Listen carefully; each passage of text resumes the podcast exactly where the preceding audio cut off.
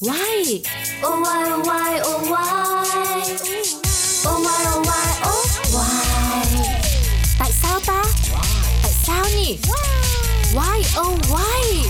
Chẳng ai thắc mắc. Oh, why? Vì sao lá trên ngọn lại rụng cuối cùng?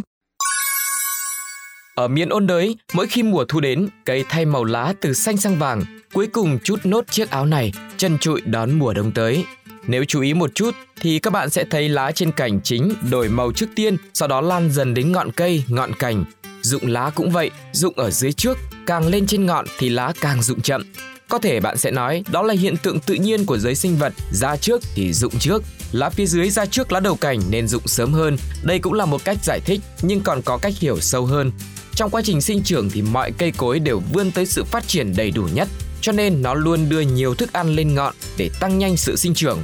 Ngọn cành do được cung cấp nhiều chất dinh dưỡng nên vươn dài mãi ra, khi ấy thì lá cây cũng mọc dần theo, lá cũng lại phát huy tác dụng tạo ra chất dinh dưỡng. Khi ngọn cây lớn đến một mức độ nhất định, sinh trưởng sẽ chậm dần lại. Lúc này thì cây rụng lá là do hai điều kiện. Bên trong, việc cung cấp dinh dưỡng bị hạn chế và bên ngoài, điều kiện thời tiết thay đổi theo chiều hướng không có lợi, chức năng tổng hợp thức ăn của lá kém dần, lá không tồn tại được nữa và vì thế héo khô và rụng dần. Nhưng mặc dù vậy, bộ phận ngọn cây vẫn được ưu tiên chăm sóc, thức ăn được cung cấp nhiều nhất nên dù cây ngừng đưa thức ăn lên ngọn, nhờ vào lượng dự trữ mà nó vẫn sinh tồn thêm một thời gian nữa.